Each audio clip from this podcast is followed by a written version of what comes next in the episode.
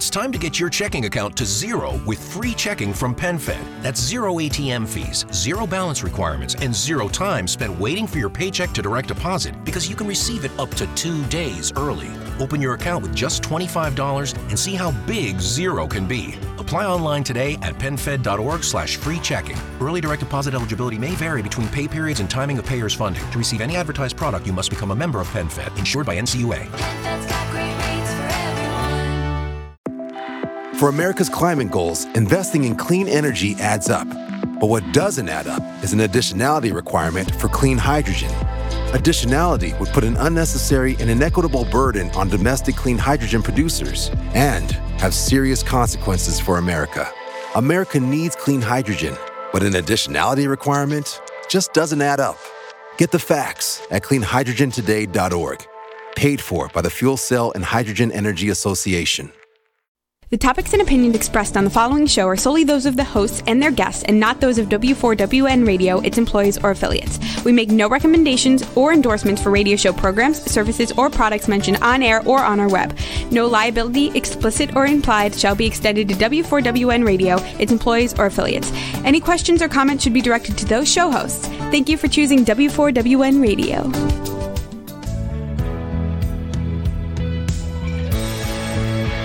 Welcome to Success Secrets Exposed with Sally A. Curtis, where we share stories of challenge, success, and inspiration, along with practical tips and strategies to move you forward to your success.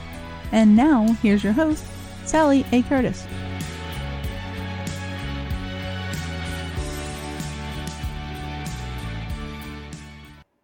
Good evening, good morning, and good day to you all. Welcome to another episode on Success Secrets Exposed. Today, we're going to be talking about listening from the inside out. And you're going to have a very warm and heartfelt uh, episode with you today. So, uh, welcome, and I'm glad that you've joined us. So, for those that are actually new to the show, I'm a marketing and business growth strategist for coaches, consultants, and speakers and I specialize in content repurposing and LinkedIn conversations. And it's very much my role to help you amplify your voice, your message, and your impact. And today is going to be a beautifully warm and impactful um, episode for you today. I have a very, very special guest, a very close friend of mine, Nicola, who is the total embodiment of a strong, feminine, heart centered speaker, also a speaker buddy. And she connects with huge and genuine depth and warmth. Now, she's been described as knowledgeable, brilliant, engaging, uplifting, and of course, incredibly genuine. She's an absolute adventurer at heart and has hiked, camped, skied, and parasailed, mountain biked, etc., in over 35 countries. So, certainly very adventurous at heart. She also collects degrees. And we some a little tip to tell you something a little bit outside the box. She doesn't own a television, but she loves vintage markets, afternoon naps, and photo- photography street art. Can't get my tongue around photography today, but she makes some beautiful um, social media posts with her graphic art, etc., all designed to help you connect and ground yourself. So, without any further ado, please help me welcome Nicola Lipscombe, and we're going to be talking about listening from the inside out. Thank you. welcome. It's such an honor and a delight to be here with you, Sally. So thank you so much. Oh, it's been been a long time coming, but I'm so glad you're here too. Thank you. It has. It has. Yeah. So I'd love you to tell the audience and the listeners a little bit about your backstory as to why listening, in particular, uh, became a key element of one of uh, one of the things that you deliver and talk about. I often describe myself as a former pharmacist and a recovering academic. So my don't hold that against me. uh, that's kind of my my professional background. That's where I came from. It was very scientific, very mm. technical, very cognitive. And if I was to describe my journey in one sentence, it's really moving from head to heart. A lot of people say it's climbing down the ladder from the head to the heart. For me, it was uh, a lot more messy than that. It wasn't a nice little step by by step that people think it could be. It was more like some rocky mountain and I'm sliding down all over the place going, what's going on here? Where am I going? Yeah. and to really start to live, listen, lead, be in a completely different way. I really used to very much just live from my head above. And a lot of people that come from technical, scientific, or and indeed academic backgrounds understand that because that's mm. what's valued, that's what's rewarded. But as mm. far as human connection goes, it it wasn't working for me. And I've had lots of experiences along the way that really shook me up and made me really think mm. my purpose in life and what was meaningful and what I wanted to do.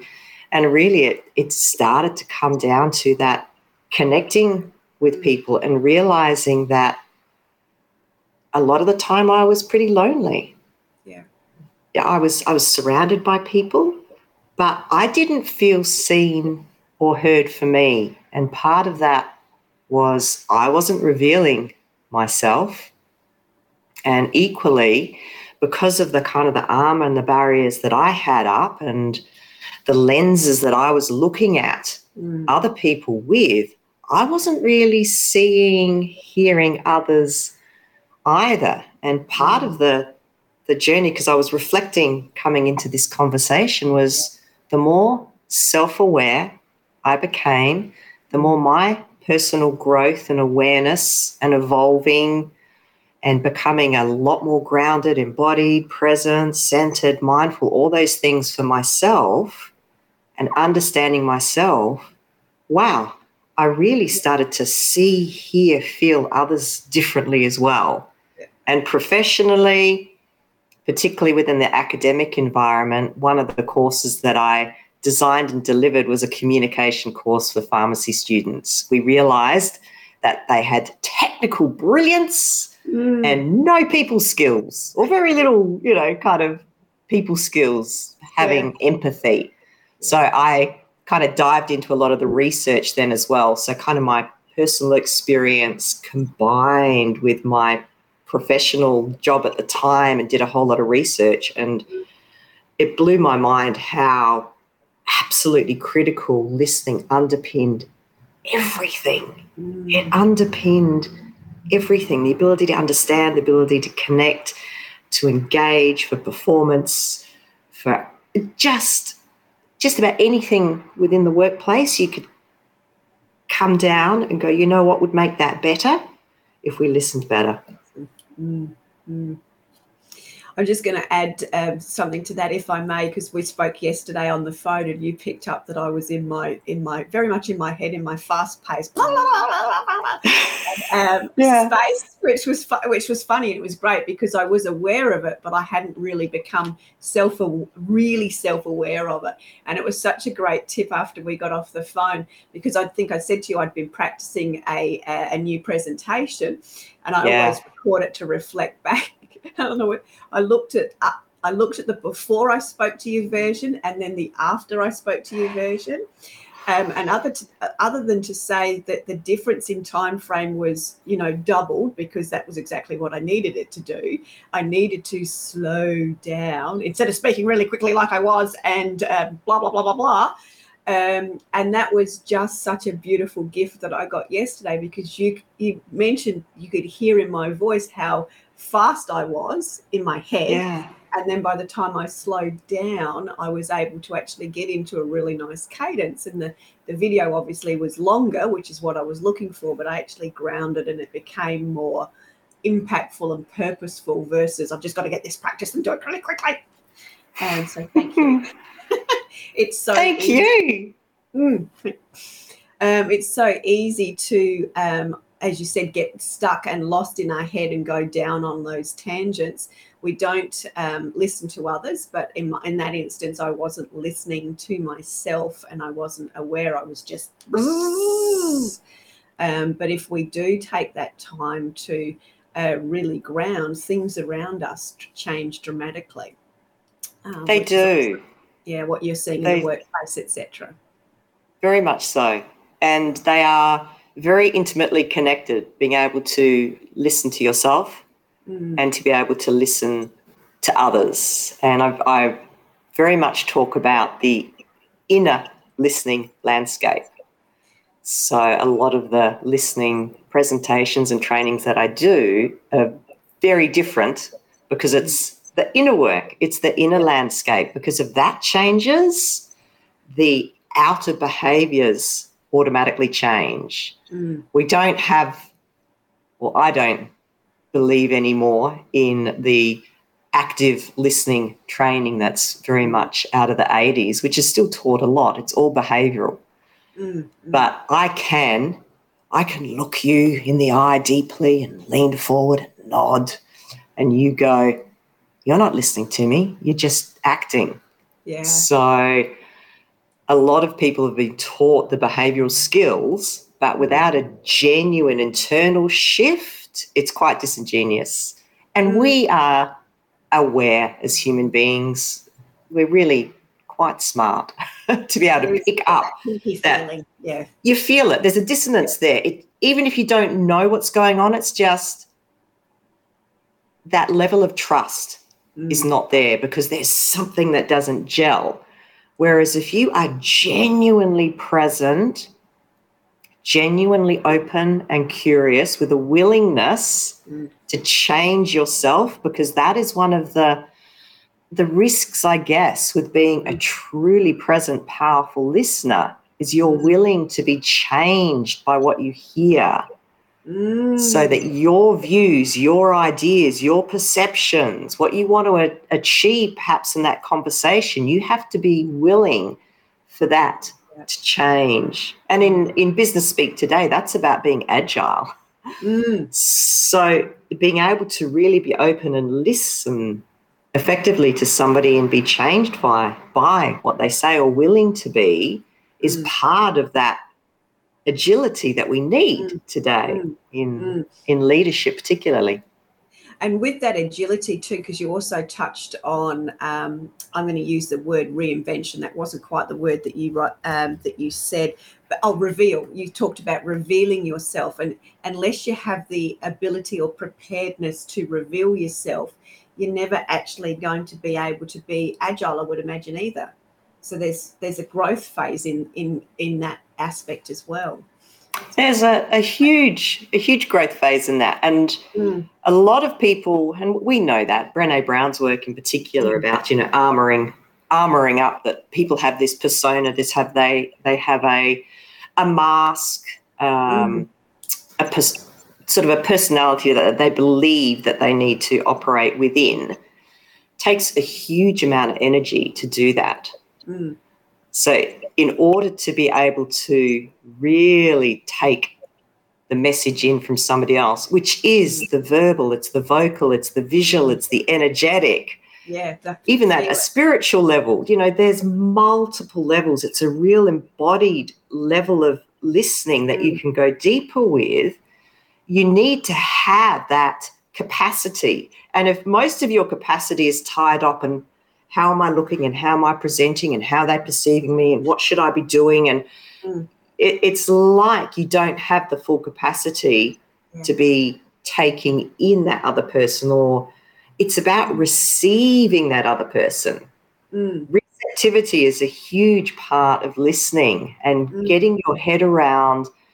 It's not that you're sort of with with somebody and there's this ping pong effect of words going backwards and forwards yeah. you've got to try and think of really being receptive to that mm. other person and when we talk about it, it says oh yeah i can do that but when there is difference and diversity mm. that's when the rubber hits the road can to can you put aside your bias, your judgment, and truly receive that other person in the spirit from which they are giving themselves? Mm.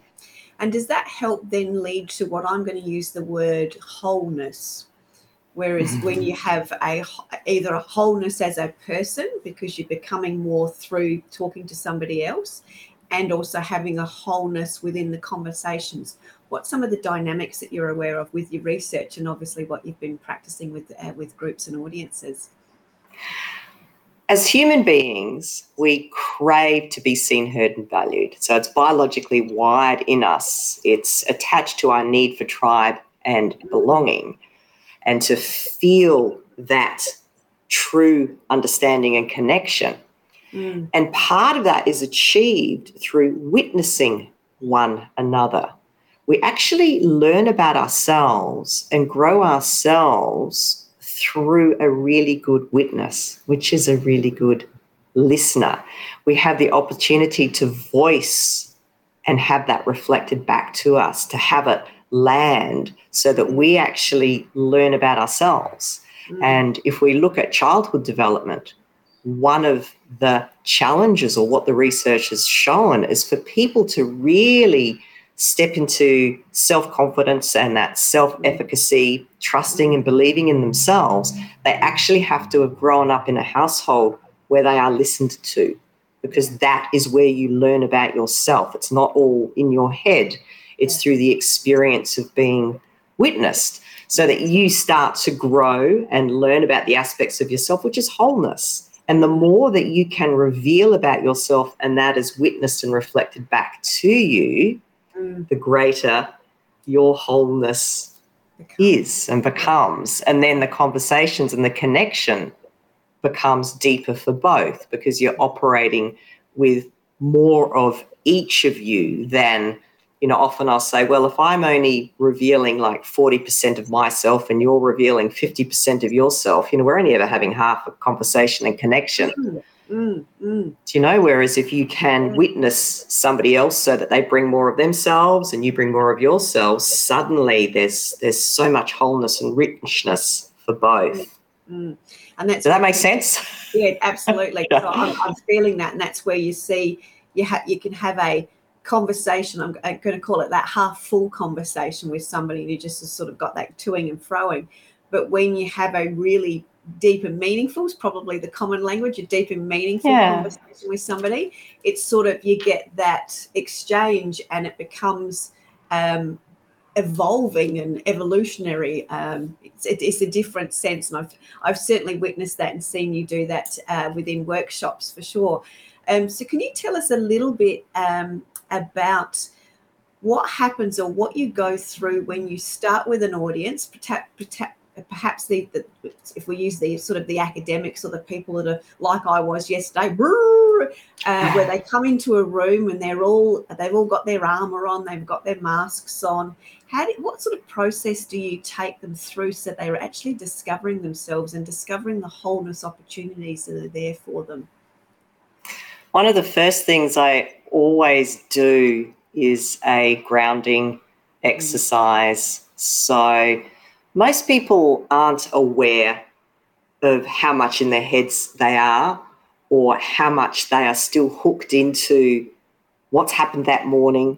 Mm. So one of the very first things I do is have a, a little check-in with people to go just just think about where you're at at the moment, a couple of words to describe how you're feeling, where your thoughts are, and then take them through a mindfulness and grounding meditation, mm. which really gets them out of their heads into their bodies. And then ask the same question mm. How are you feeling now? Where are your thoughts now?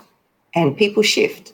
So it's experiential for people to go, Oh, I didn't realize how agitated I was. I didn't realize how in a flurry my th- thoughts were. I didn't realize how tight my body was. Mm. So we go through an experiential exercise to get people a little more in their bodies to to understand that. Yeah. We do pair work.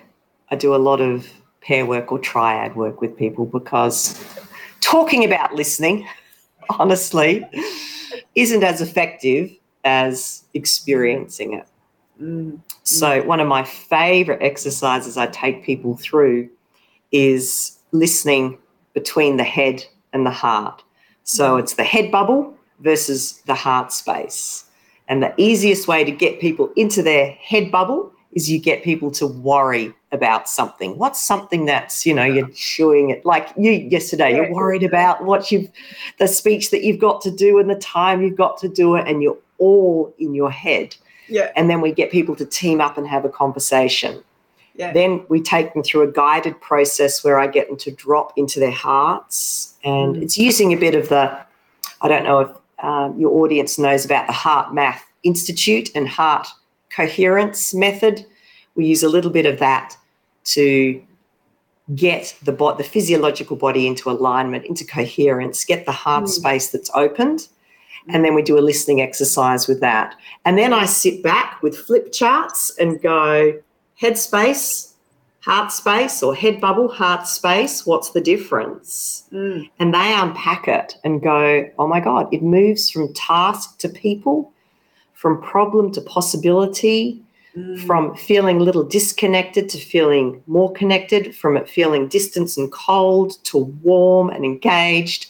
All these words come out time and time and time again for people to experience it. Then we can really go much deeper into okay, so what are some of the barriers? What's your classic listening default? How do you recognize that? And we move from there. Yeah, wow.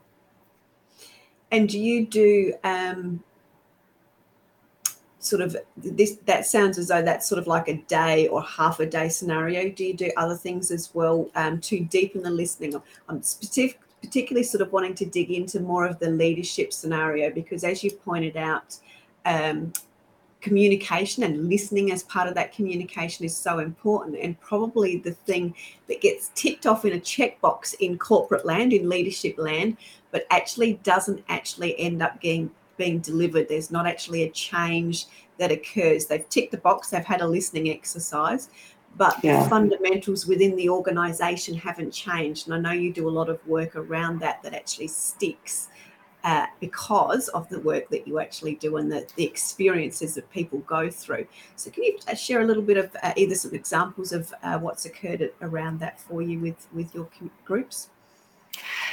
As with any facilitated change, people need to practice. And if you have iterative rounds, it's far more effective.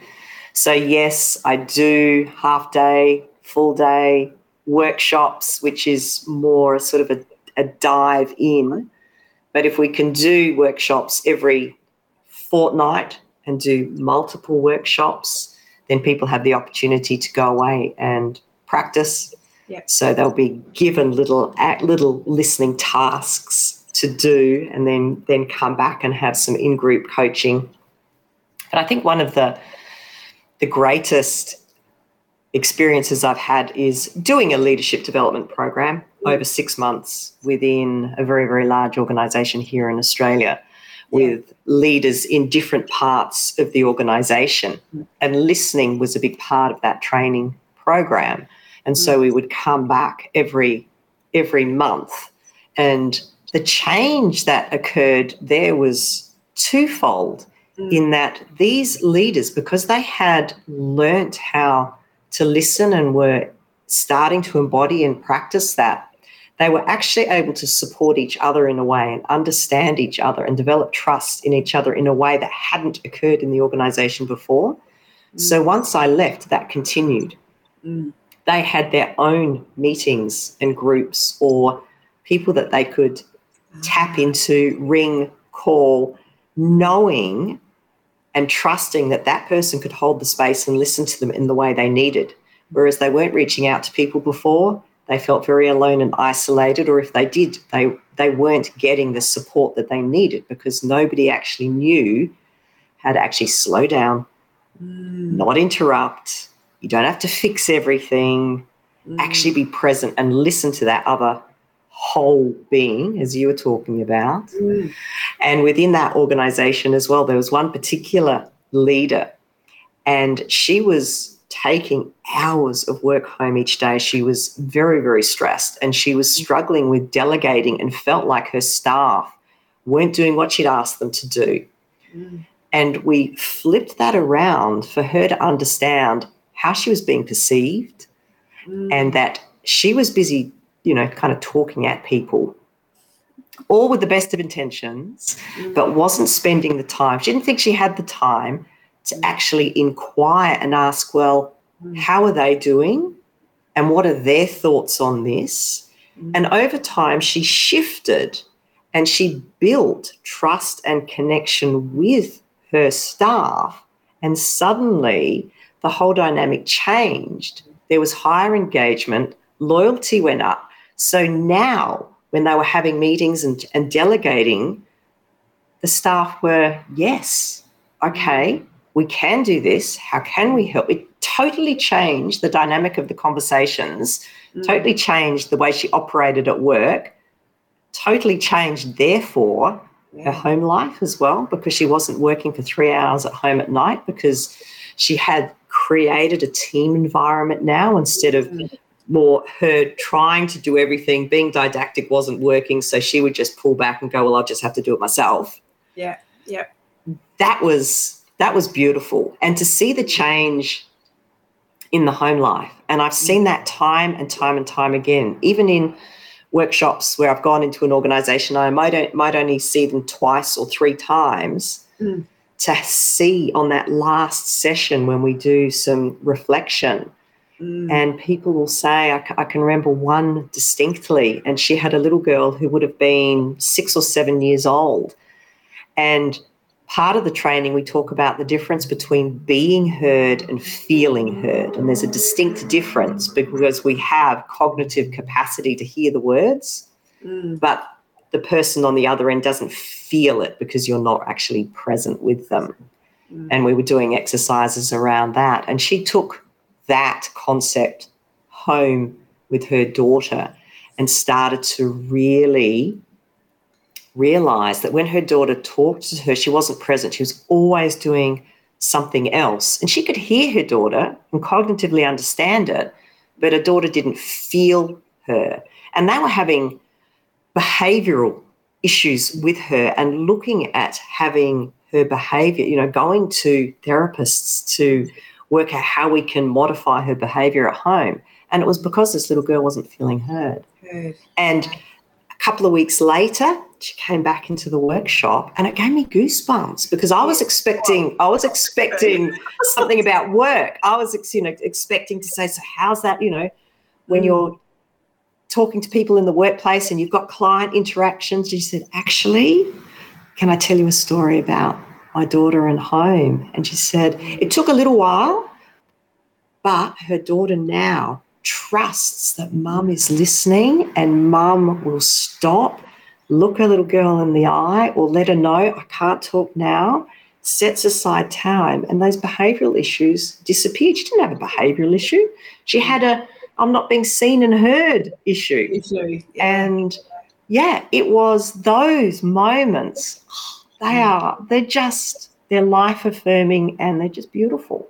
Mm, mm. Yeah. I'd love to ask you another uh, another question around that and how um, so I'll ask the question, then we'll just nip to a quick break. But I'd love to um, sort of dive into that, um, especially since COVID has hit and that's been affecting so many people from a, a connection perspective because we're doing so much more um, on Zoom and we're doing so much more where we actually are disconnected and people are feeling isolated. I'd love to have a little bit more of a conversation around what you've seen in relation to that um, and some of the stories of those positive change. Um, if you can answer that for me when we come back from the break, that would be fantastic. Sure. Just nip to a quick break now. Thank you. Yeah. Have you ever dreamt of being on the radio? Well, now is your chance. Be a radio show guest on the number one ranked internet radio station and promote you and your business for free. Yes, you heard it free. Are you a speaker, coach, or consultant wanting to increase your reach and impact? Need to save time and leverage your resources? Content repurposing is the fastest way to increase your visibility, credibility, and profitability online and reach your audience with ease. You already sit on a mountain of gold that is highly valuable to your audience. It's in your books, training manuals, articles, and presentations. We regularly turn clients' books into 12 to 24 months worth of content let us turn your existing content into visually stunning bite sized content tiles. Content repurposing is the easiest way to turn your past into profits. Turn your existing content into bite sized glitter that you can sprinkle everywhere with ease to attract your ideal audience. Let us amplify your voice, your message, and your impact. Find out more at sallyacurtis.biz. To get the word out on your business, you might consider hitting the streets in a chicken costume. What is it about the feathers and floppy orange feet that makes people more open to taking those flyers off your hands? The answer is pity and not an interest in what the flyer you're handing out is actually selling. Not so with what your ad with AT&T Advertising Solutions is selling, because nothing can beat its power to reach potential customers at the exact moment they're trying to reach you. AT&T Advertising Solutions. To advertise, call 1-800-GET-REAL. Thank you. So I'd love to dive into a little bit more um, around the teams, particularly the teams now that we're working in a hybrid, uh, more of that hybrid world where there's a lot of people working from home, particularly because I hear a lot of uh, leadership consultants talking about disconnect, isolation, and the wanting to connect um, again but they're having that struggle because they, they were struggling before when they were in the room. Now they're not in the room. Um, so I'd love to hear some of your insights and perhaps some of your tips around uh, what you've been seeing over the last sort of 12 months or so. Zoom is different from live, and there are advantages, I think, and disadvantages of that.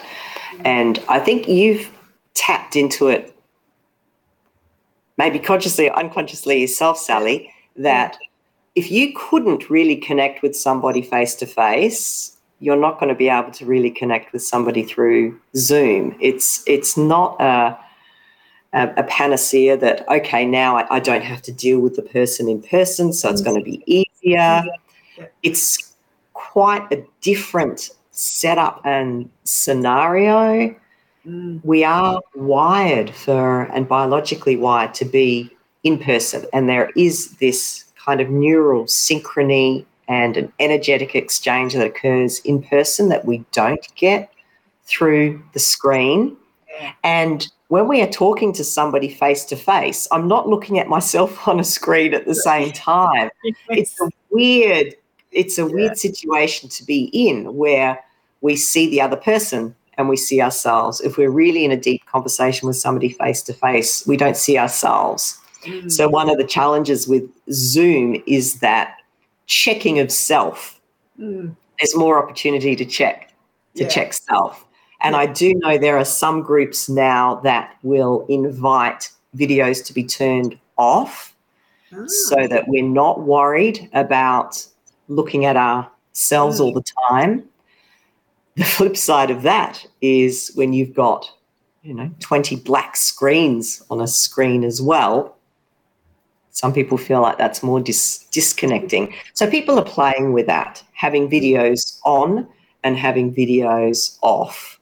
Mm. What I find with Zoom, which is very much the same as in person, if you're in a networking room or a team meeting of 20 people in a room, it is hard to connect with everybody it's the same. You can't connect with 20 people very easily on screen. So, using the breakout rooms is really useful to have mini conversations and then bring it back so that you feel connected. And as human beings, if we feel connected to one or two people in a room, we sort of feel like we are connected and belong to the greater whole. If everybody in the room feels like they're connected to a few, you get this sense of yes, we're all part of something that happens in real life, that happens on Zoom. Yeah. So if you can set up little check-in activities or little um, just get to know each other's, but in a breakout room, so people mm. feel that it's more intimate. Then when they come back to the bigger room, they actually feel like, yeah, I'm I'm part of something, and I might not quite know these people, but I'm feeling really quite close and connected to these people. So it creates a general greater opening for the group as well. Yeah. And I think we need to also be comfortable with that element of discomfort and silence mm. because often there's lag times and things on Zoom chats. and not to rush things. It's okay to ask a question, sit quietly, wait mm. for somebody to answer. I mm. think there is more chance with, particularly if, if we don't have the the mute buttons on, there tends to be more of talking, three people talking, and then everybody stopping, and it's this this disconnect of. Yeah. I'm. Oh no, you are. So no, you go. And Yeah, yeah. that's all clunky. yeah. Whereas if we're not in a hurry, and it's like, uh, we're just being open and listening to go, okay, and being aware and just slowing it down, Mm, mm, giving people that space, mm. honoring that space, we can connect. My experience is we can actually connect very deeply on Zoom Mm. as well. Perhaps not as deep as we would in person, but we can. And a big part of it is how much of yourself are you bringing? Mm. Am I, you know, I'm here, and while we're on screen, you know, I'm as much as I can, I'm embodying and feeling like you're just there. You know, you're the opposite side of the screen. I'm just in a room having a conversation with Sal. Mm. I'm not okay. I'm on video. How am I looking? You know, let's let's you know, because we can see ourselves. People tend to be more self-conscious, and it's you need to actually lose that. You need to pretend that you're not looking at yourself and Yeah. really focus on the other. Your focus is on the other. person. And I think you've Mhm. tapped into something there too. Uh, when you are uh, worried about yourself um, and you do become more con- uh, self conscious, you, that habit of not enjoying the silence becomes worrying. So that's why everybody is wanting to talk all at the same time and not allowing that space to occur because you, nobody is comfortable when you're uncomfortable anyway. You become more uncomfortable about the silence. So I think that's wh- uh, where Yeah. the ability to listen um, comes in, where you can actually ha- hold that space to create the listening and create the silence that creates the opportunities. Very much so. And it comes from the top. The Mm. greatest influencer is always the one with the greatest influence, really. Mm. So the leader, the team leader, whoever's running that session, Mm. it's how they show up. Mm. It's their presence. It's their level of comfort with discomfort. It's Yeah. their ability to not cut people off, to hold that space. And it is very much about its presence as well. So you model that when you come in. If you're opening up a Zoom meeting and you've rushed and you've, right, everybody say, right, we've got to get down to and just everybody's already kind of, it's, it's no different from if you rushed into the meet. They're all, okay. Whereas if you spend a couple of minutes, which I always do, that, whether you meditate, whether you ground, whether you do breath work, where you go, okay, I'm bringing all of myself or as much as myself as I can here. Again, people entrain to that even on screen. Yeah, yeah, very much so. And I think I'll, I'll come back to that in training. Peter, one of our very, very dear friends, has just commented. It's um, one on one of his Zoominars. He was um, complimented that it was just like having an actual real conversation with him, and that's I suppose Yeah. is, is the the guts of it. And I know Peter's an exceptionally good listener as well. Um, is. the elements uh, of listening as well.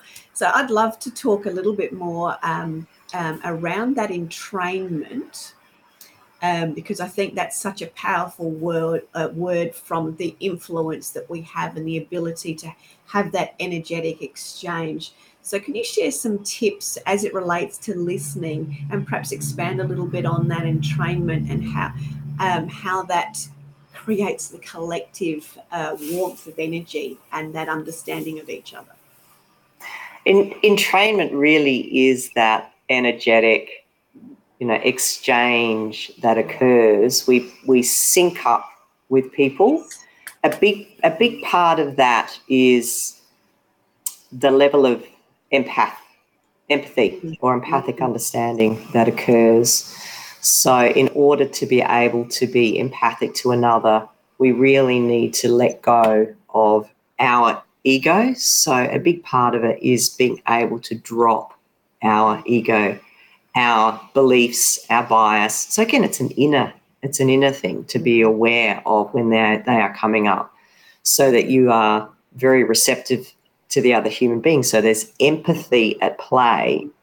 And empathy, when we truly are em- empathic and listening to somebody in that way, downloads oxytocin. Mm-hmm. So that bonding hormone, that often called the cuddle hormone or the, the hug, the hug hormone, that which is which actually calms our nervous system. Mm-hmm. So by doing that, our own nervous system starts to calm down. We have that oxytocin, and we it occurs in the other person. So their nervous system starts to calm down. They have that oxytocin. You get this this loop. So you start to have that coherence and entrainment entrainment that occurs. And we know then brainwaves start to, to sync up.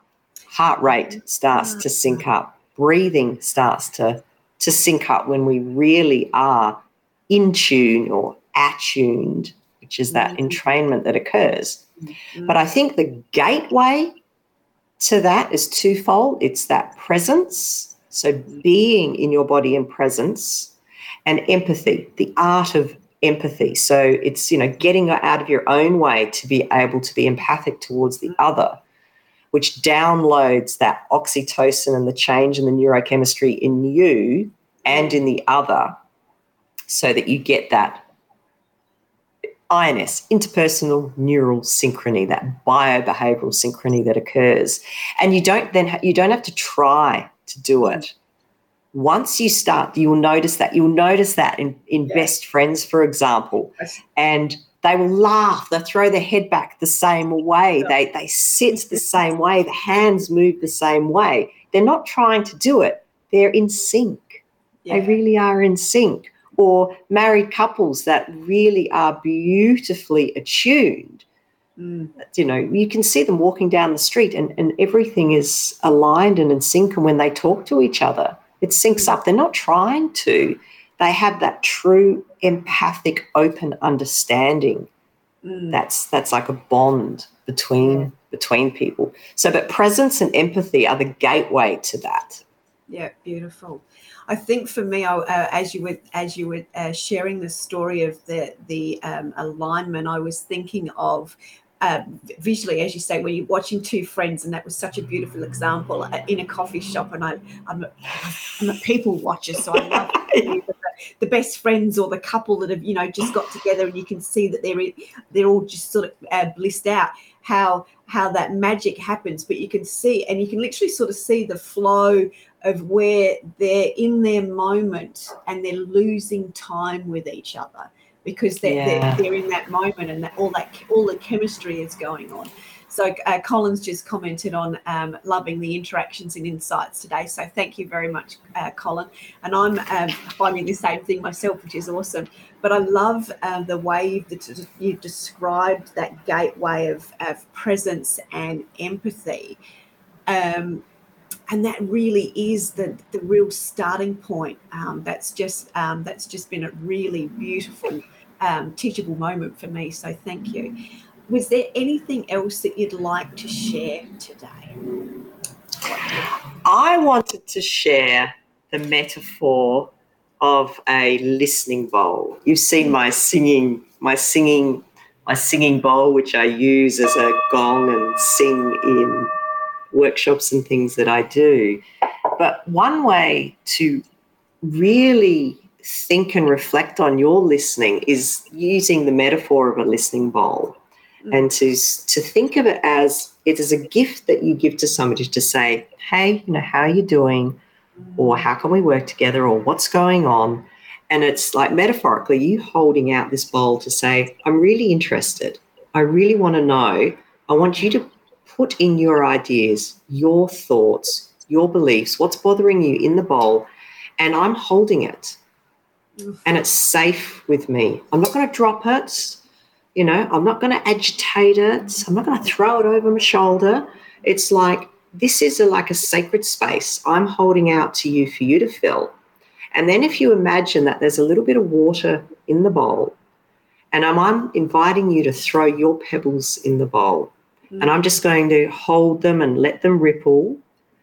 I do not throw my pebbles in the bowl and disrupt your story. Mm. It is mm. all about me holding the bowl to catch your story. So you can put your pebbles, you make the ripples. It's yours. And I am holding that, honoring that mm. for you. But this bowl is not for me to put in. I'm not the director of your story. You are. And by doing so, I'm honoring that. And I like I like that metaphor, and I found a lot of people have found that a really useful way so that when they're listening to somebody, they can say them to themselves, Oh, I'm about to throw a pebble in. Oh, no, you know, it's it's something you can catch yourself going, nah, it's not my pebble, it's it's theirs. And you can invite them in in a sense. You ask more questions because you want them to fill the bowl. Mm. Mm. Beautiful. Mm. I'd love you to um, share some of the stories, and I, um, got, my mind goes back to the one where you talked about uh, the two flip charts, and I think from a corporate perspective, we understand the two flip charts. uh, and you talked about the bef- uh, literally the before scenario and the after uh, the after scenario. So I'd love you to recap uh, to re-inspire the listeners um, about the differences between the before and the after if we are really listening from our heads, which is a very cognitive and quite a cold analytical space, we tend to focus on task, we tend to focus on problems. It can be quite negative and it becomes a dot point list. yes. Now, there are times when that is useful. But when we're talking about human connection, human engagement, building, and, you know, I'm going to say the word that's bandied about a lot at the moment psychological trust. If we want to build psychological trust and safety in the workplace, mm. we need to listen from a different place, and that is from the heart. We have to get out of our heads, climb down that level, ladder, slide down the hill into our heart space, which is a much more open, receptive place. Mm. Then and we find that then the listening and the conversation shifts to people, it shifts to possibility, it mm. shifts to hope, connection, it becomes deeper, richer. That's where creativity and innovation come from. Yay. Yeah. Yeah. Yeah. I, I, that's, um, and I think um, that opens up in itself that conversation. It opens up as you said, the possibilities, the creativeness, the connection, the um, the opportunities for all in the room. So it's not it, it doesn't become uh, just the one person; it becomes the collective. Yes, and, and that you, you and you create. You can you create. You can create. I often call it a heart field. Mm. You, you you're creating a field of energy which is safe it's warm, it's inclusive, people feel that they belong. And mm. from there, you know, arises things that you couldn't even forecast or imagine. Mm. Humans will amaze you. Yes. If you give them the space and honor that for them so they and but it takes a little bit for people to trust that do, yeah. do you mean this is this okay yeah. but i've seen it and you've witnessed it time and time again in workshops. You can facilitate spaces for people. Yeah. If you truly, genuinely want, you're curious, you're open, you're receptive, and you're operating from an embodied space, mm. it, it really, it's magic. Yeah. And I'm just going to add to that magic there because not only is it the magic in that workshop for the people that are in that room, for the teams that are in that organization, but that magic ripples out, as we've heard, to the families, to the children, and what does that do for the rest of the world and the rest of us? So, um, yeah. thank you. That's um, absolutely beautiful. So, how can people best get in contact with you, Nicola? I do a lot on LinkedIn, so just look me up on LinkedIn, and I would love love to to connect and have further conversations and listen to where people are at, I have a website, www.nicolalipscombe.com, yep. and do these days do a lot of work on Zoom as well. So it doesn't matter where you are in the world, we can do coaching and um, listening programs online as well. Just had a question come up from Brett. Is there a place, group, or forum where we can go and practice and make awkward mistakes, uh, comments, techniques, and then help them get become more natural? Um, so we can experiment and trial before important conversations with family or colleagues. I love that. I don't have a public space yet, but this is what I do in organizations. We create listening circles, um, mm. um, listening so that we can, through the listening program, we create that within within the program so people get to practice before they have to exactly have awkward conversations, have to talk to their boss, have to have a conflict resolution conversation with somebody somebody at work. But get in touch and we'll see what we can do for you. Yeah, and with you, not for you, with you. Yes. So, Brett, if you have any um, issues, just reach out to me and I can personally connect you with Nicola. That's no problems whatsoever. So, thank you very, very much, Nicola. We're just heading over time now. So, I'm just going to say thank you very, very much thank uh, you. to everyone that's listened and commented today. Really appreciate it. Thank you. Um, and just very, very quickly for next week, uh, we have myself and Gary Prigg on the show, and I'm actually going to be being interviewed. Um, so you never know what's going to happen or where that will go, but as always, we'll have lots of fun. I thank everyone for joining us yet again and thank Nicola uh, for her incredible insights and uh, warmth today. Thank you so you. much, everyone. Thank you, Nicola, and we will see you again next week. Take care. Thank you. Bye.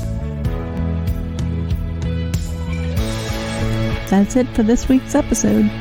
Thank you so much for joining us. I trust you got some inspirational tips to move you forward.